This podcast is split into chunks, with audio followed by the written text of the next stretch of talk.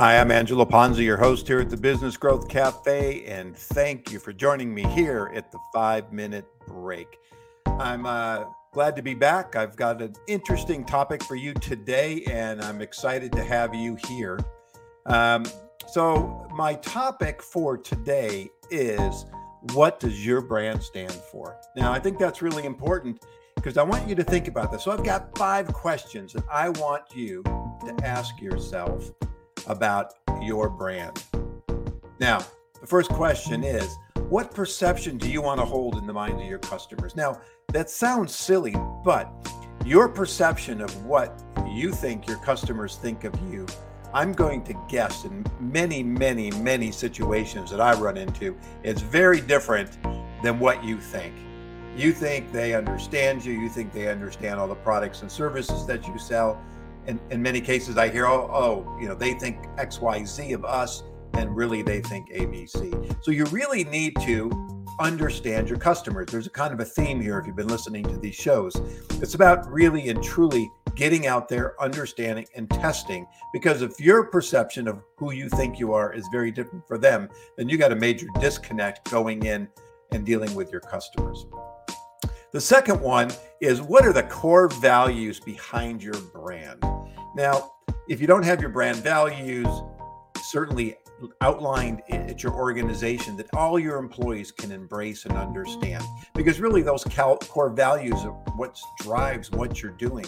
And it's really everything behind what what you're doing in the marketplace. And the last thing you want to do is confuse the market about what's going on out there. And so you got to be really careful about those brand values. So, what are those core brand values that drives your brand's behaviors? The next question to ask yourself is what are the unique differentiators that create the leverageability, if you will, of your brand? How do you truly differentiate your brand from others into the marketplace? Now, in many situations, I hear things like, oh, we got great people. Well, you know, they got great people.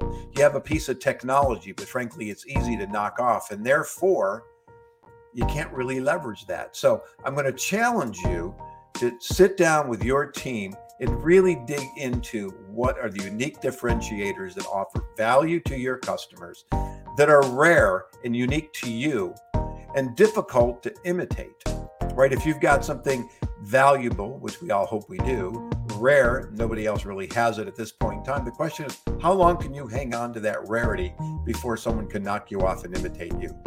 That's going to help project how you message and when you need to pivot in what you're doing.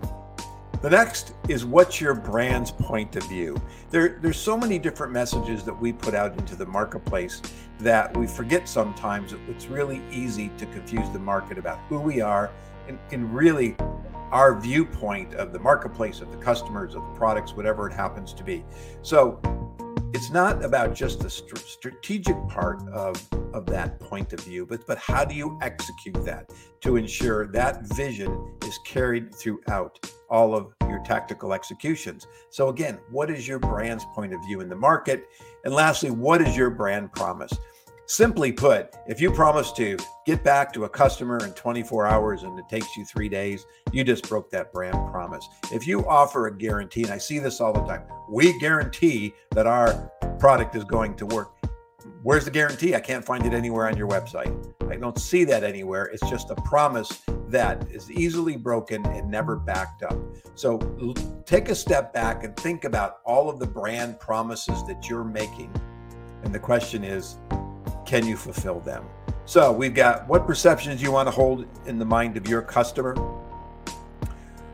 What are your core values that drive your behaviors? What are the unique differentiators that separate you in the marketplace and gives you something to leverage on? What is your brand's point of view? And ultimately, what is your brand promise?